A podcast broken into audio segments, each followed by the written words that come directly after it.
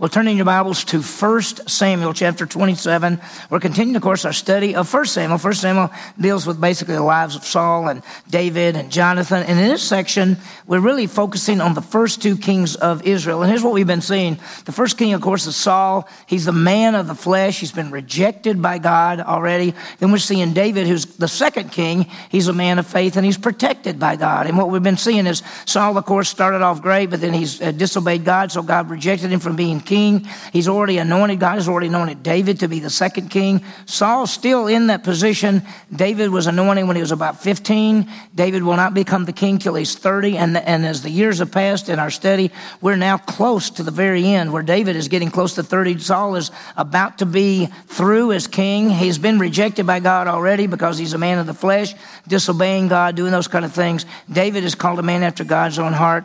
And we're going to see what happens here very, very soon. As we study this portion of God's God's word. David's on the run from Saul. Saul knows that David's going to be the next king, but he doesn't want that to happen. So he's trying to kill David. And what we've seen so far in David's life, and let's just stop and think about David for a minute. He's he's so good. I mean, he's done everything right.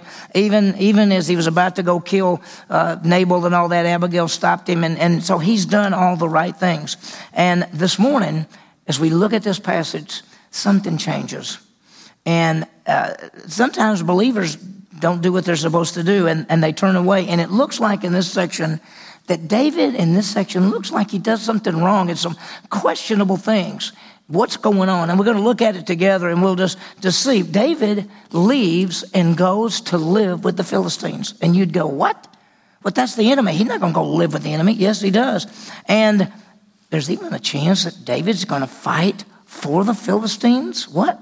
What's going on? And so we, we learned something here that whenever we take our eyes off our Savior, we begin looking at the world and the circumstances, and that's what I think happens with David. We'll see it as we go through it. We already know that James chapter 1, verses 2 and 3 says, Count it all joy when you fall into various trials, knowing that the testing of your faith works patience. The trials and the things and the circumstances of life, we should turn to God in that. We're going to see, I think, and it's really sad to me in this part, but I think we're going to see that David when, the, when there's some issues going on, and I think he turns away from God, and we'll see what happens in this passage.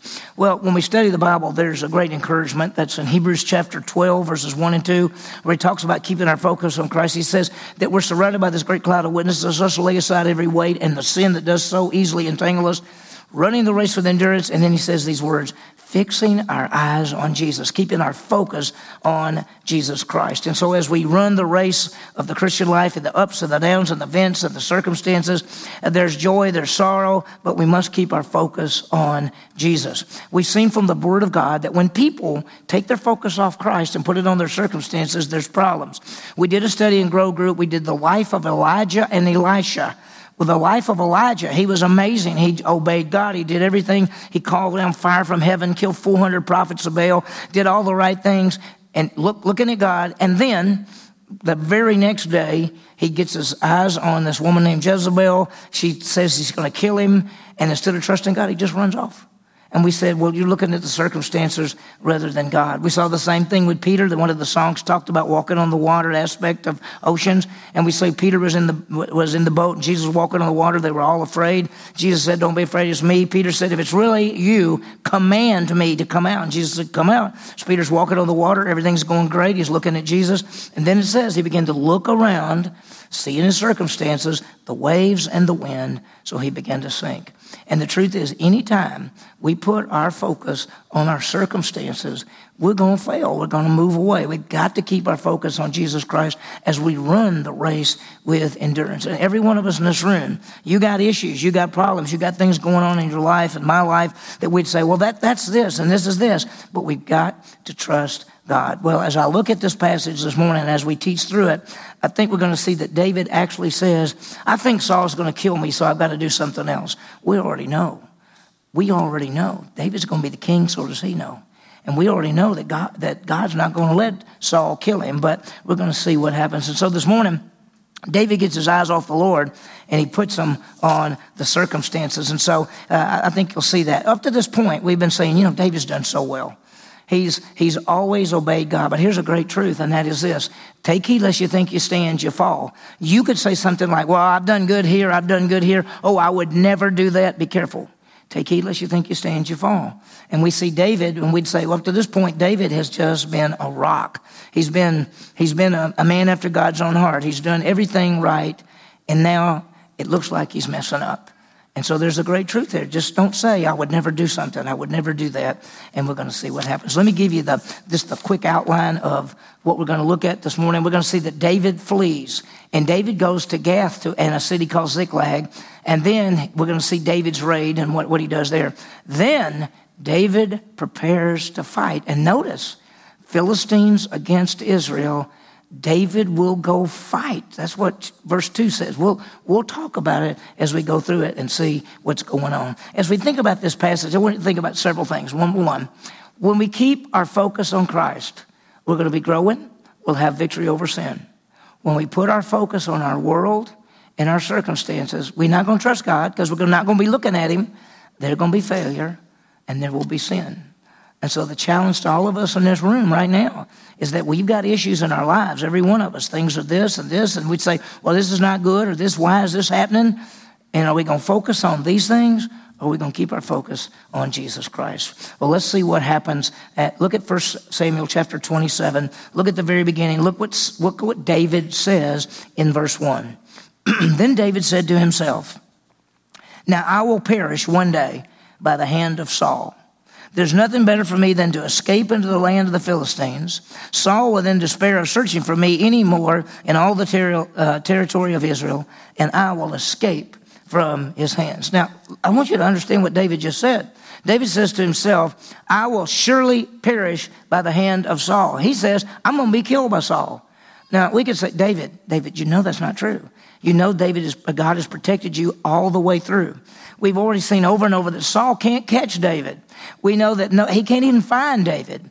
Uh, the priest can find David. David's family can find David. The 600 men can find David. Abigail can find David. Jonathan can find David, but Saul can't find David.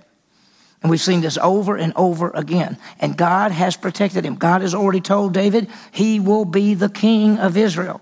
But what does David say right here? I will surely perish one day by the hand of Saul. And we could say, what, what has happened to you? And I think what has happened is he's looking around. He's been on the run for years. This is not weeks or months. This is years. It's four to five years, at least, that Saul has tried to kill David.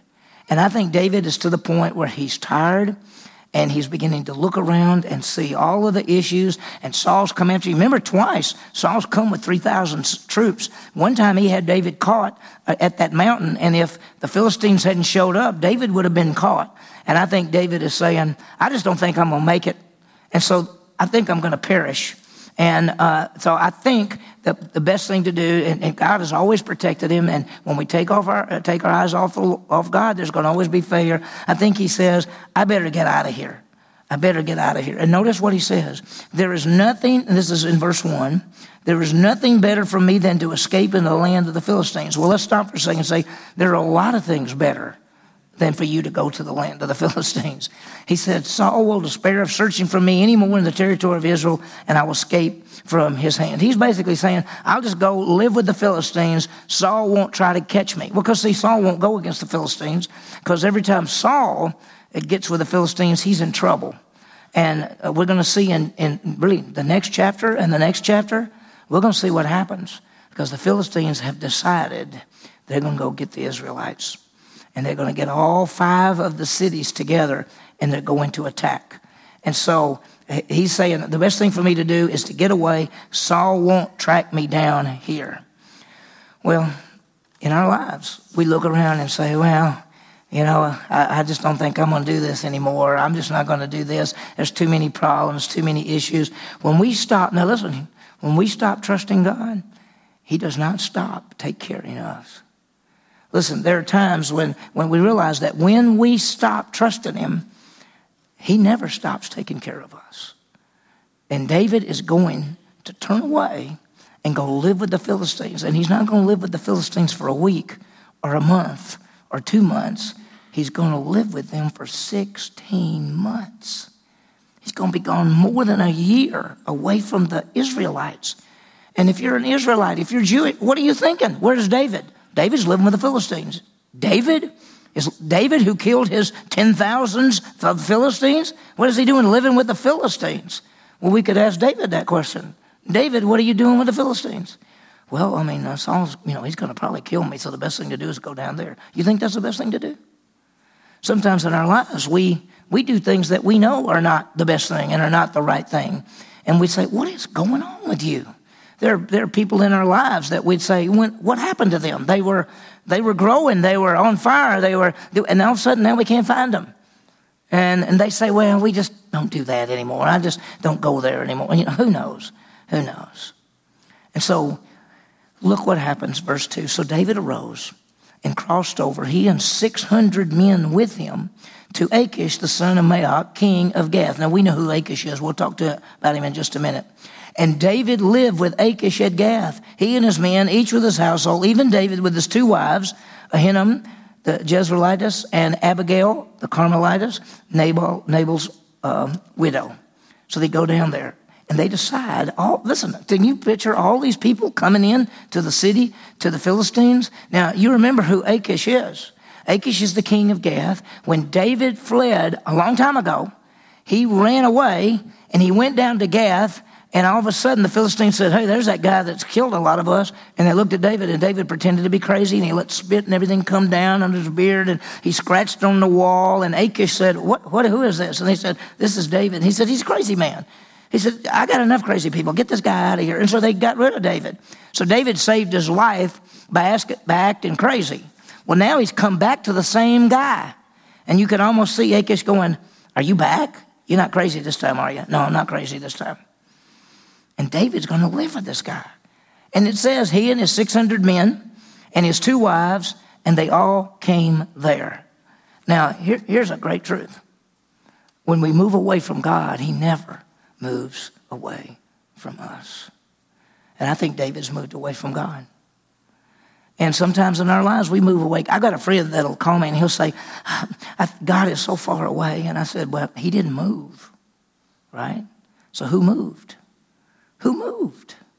When we feel like God is far away, we the ones moving, not him. He never moves away from us. He loves us with an everlasting, unconditional, unchanging love. So David, I think, has made some mistakes here. David's gone off and he's moved away. And let me tell you, think about this. He's going to be living with the Philistines for a long time. What are the Jewish people going to think? They want him, they going want him to be the king? They've always wanted David to be the king, and now David's with the Philistines, and they could say, Should David be king now? I mean, he's been down with the Philistines. That's our enemy. Should David be the king? I mean, this doesn't look very good, let's just face it. So look what happens in verse 4. Now it was told Saul that David had fled to Gath, so he no longer searched for him. Well, David was right about that. Saul is not going to come to the Philistines to try to get David. And then notice what happens. So David has come to this city. The Philistines have five cities. Well, I'm going to show, it, show you a map in just a minute. Philistines have these cities, and he's living in Gath. David is, and Achish is the king of Gath. And so uh, he's come there, and basically, David then says to him, look at verse 5. Then David said to Achish, Now, if I found favor in your sight, let them give me a place in one of the cities in the country that I may live there. For why should your servant live in the royal city with you? Now, you, you've got to stop and think for just a minute. What is going on? David's not saying, I'm going to stay here briefly. David's saying, I'm going to live here. Give me my own city. And Achish is going to give him a city, and he, he says, "Give me one of these cities." But uh, uh, think about this: David, David will be the king of Israel. His Samuel told him that, Jonathan told him that, Abigail told him that, even Saul told him that, and now David wants his own city where the Philistines live and live there. It doesn't make sense.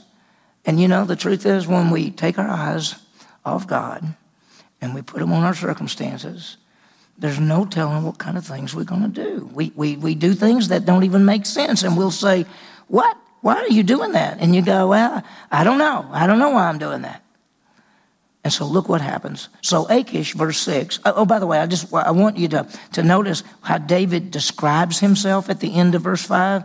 He says, Why should your servant live in the royal city with you? David calls himself a servant of Achish. David is a servant of God, not Achish. So watch what happens. So Achish gave him Ziklag that day. Therefore, Ziklag has belonged to the kings of Judah to this day. Now, I think I have the map, and this is just a quick map. And here's, of course, Bethlehem, and Jerusalem's a little there. There's En Gedi, where David had been hiding out. We're not sure whether this is Ziklag or this is Ziklag. I think most of the maps have this place as Ziklag. Here's Gath. So David has taken his men and gone there, and he says, Give me my own city. And so Achish says, Okay, I'm going to give you that city named Ziklag, and you can go down there and live there. And uh, remember, this is all the region of the Philistines. This is the Jews right here. This is kind of on the border. It's a close area. So David is now living in his own in a in a city with the Philistines. Notice what it said. So Achish gave this is verse six again. Achish gave him Ziklag that day. Therefore Ziklag has belonged to the kings of Judah this day. In other words, later on it became a Jewish city. And then it says the number of days that David lived in the country of the Philistines was a year and four months. I mean, this is not like two months. This is, a, this is 16 months. This is almost a year and a half. And so we think, what happened to David? Living with the enemy for a year and a half? And what do the Jewish people think about him? And let me ask you this what do you think the Philistines think about David? Some Philistines probably say, he's on our side now. And some Philistines say, we'll never trust that guy. He killed a bunch of us. So, what's going to happen? Well, look at verse 8. Now, David and his men went up and raided the Geshurites and the Girzites and the Amalekites, and for they were the inhabitants of the land from ancient times, even as you come to Shur, even as far as the land of Egypt. Now, David goes up and living here, he attacks these people. There's people that live in these areas. They're not Jewish, and he attacks them and he kills them and he takes all their stuff. But he tells Achish, that he's attacking Jews. Notice the next verse. So David attacked the land, and he did not leave a man or woman alive, and he took away the sheep and the cattle and the donkeys and the camels and the clothing, and he returned to Achish, and Achish said, Where you been today? And David says, I've been against the Negev, the south of Judah. So he looks, he looks, we could say it looks good because David's fighting the enemies of Israel, but he's lying to Achish. He comes back to Achish and says, Oh, I've been fighting Jews. And you can see Achish saying, if you're fighting Jews, you'll never go back to Israel. If you're fighting your own people, you'll never go back to Israel. And so he thinks David's going to be on his side from now on. What, you, what would you think? What would you think if you were David and, and you're lying about this? Because David goes up and kills all these people. And I want you to notice in verse 9 it says, David attacked the land and did not leave a man or a woman alive. Why did he do that? He didn't want them to say anything. He, he wants Achish to think he's killing Jews and he's killing enemies of Jews. Look again at verse 10. Achish said, Where have you been? Where have you made a raid today?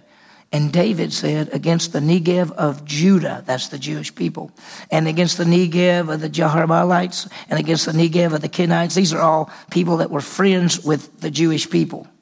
And so David is killing these people. David is killing the enemy, but he's telling Achish he's killing Jews and friends of Jews. And, and let, me, let me put this up. David's life at this time is characterized by killing and lying. Now, is that the David we know? Is that the David that is a man after God's own heart? Is that the man who would go kill Goliath and say, You come with me in a sword and a shield, but I come in the name of the Lord? Is this the man that would say, I'm not going to kill Saul because he's the Lord's anointed. I'm just going to trust God. Is this that same man? The answer is yes. Are you capable of messing up? Are we capable of messing up big time? We're capable of anything. And sometimes we look at things and we say, oh, I, a, a real Christian wouldn't do that. A real Christian would do anything. We're capable of any sin. We'll talk more about it in just a minute. So, what is David doing? Look at verse 11. And David did not leave a man or a woman alive to bring to saying, Otherwise, they'll say this about us. So David did this, and has been his practice all the time he lived in the country of the Philistines. He killed them all so nobody could come tell Achish that he's not killing Jews. Wow. David's in trouble. You ever had a friend in trouble? And you could see him going down the wrong way? You could see him making mistakes. You could see him doing things that you know are wrong. You could see him moving away from the truths of the Bible and the things like that. What do you do about it? Try to help him? What about your own life? What about my own life? Have we ever started moving down the wrong way and we know we're going the wrong way, but we say, oh, well, you know, that's the way it is right now. What do you mean that's the way it is right now? You could say to David, David, what do you think you're doing? he said, Well, that's the way it is right now. What do you mean? Well, I just know one day I'll, I would get killed by Saul. You don't, you know that. You know God's not going to kill you. God's not going to let Saul get you. You're going to be king of Israel. What do you think you're doing? Sometimes we mess up. Look what happened, verse 12. So Achish believed David, saying, he has surely made himself odious among his people Israel, therefore he will become my servant forever. We need to look at that verse. David, uh, Achish believed David. First of all, he believed that David was killing Jewish people. And he said, He surely made himself odious, which means he stinks. He surely made himself stink among his own people. His own people won't ever like him again because he's killed his own people. And then he says, Therefore, he will become my servant forever. Servant to Achish? I thought David served God, not Achish.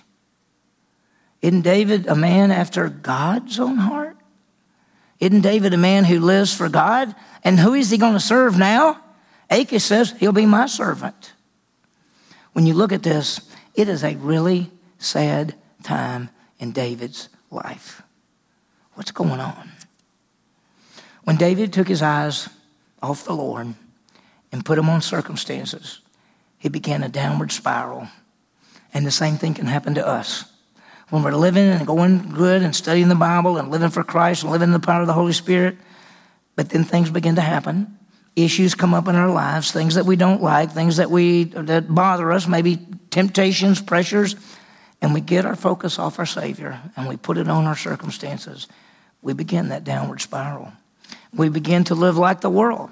And we live like the world, we're going to look like the world. And guess what happens when we do that? We lose our testimony because we look like an unbeliever. That's what happens. We begin to lose our testimony because instead of living for Jesus Christ, we're not living for Him and we look like an unbeliever. The truth is, a believer can look just like an unbeliever. You can't look at a lifestyle and try to tell if a person's a Christian or not. You can't.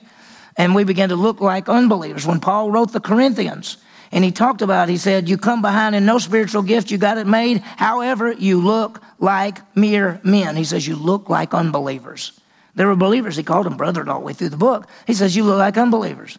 And the truth is, when we live like the world, when we turn away from God, when we begin to fall, we're going to lose our testimony. We're going to look like an unbeliever, and we lose our rewards. And let me just remind you of something. This is a little chart we use up a lot. This is a, a believer and the believer has a conscience. The Bible tells us that written on our hearts is the law, is the word of God.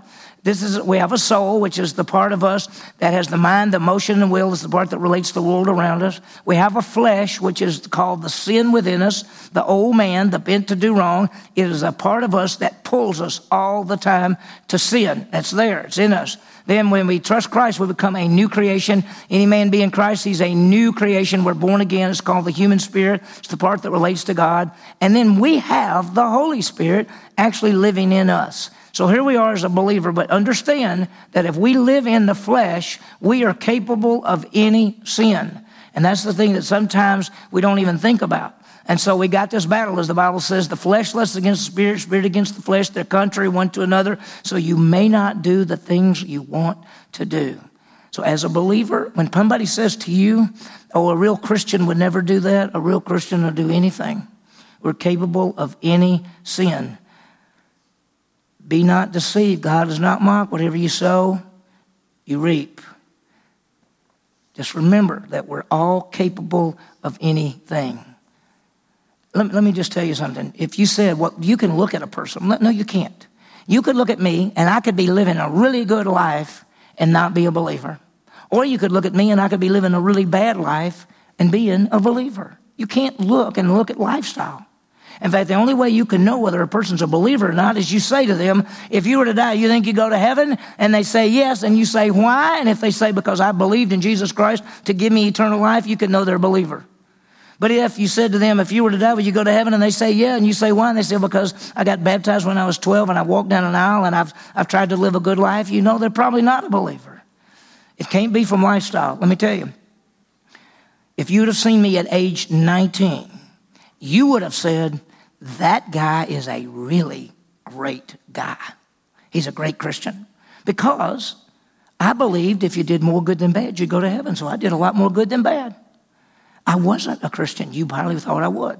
Then, if you can look a little bit later and you just see me, you would have said, that guy obviously is not a Christian. And I was, or I am.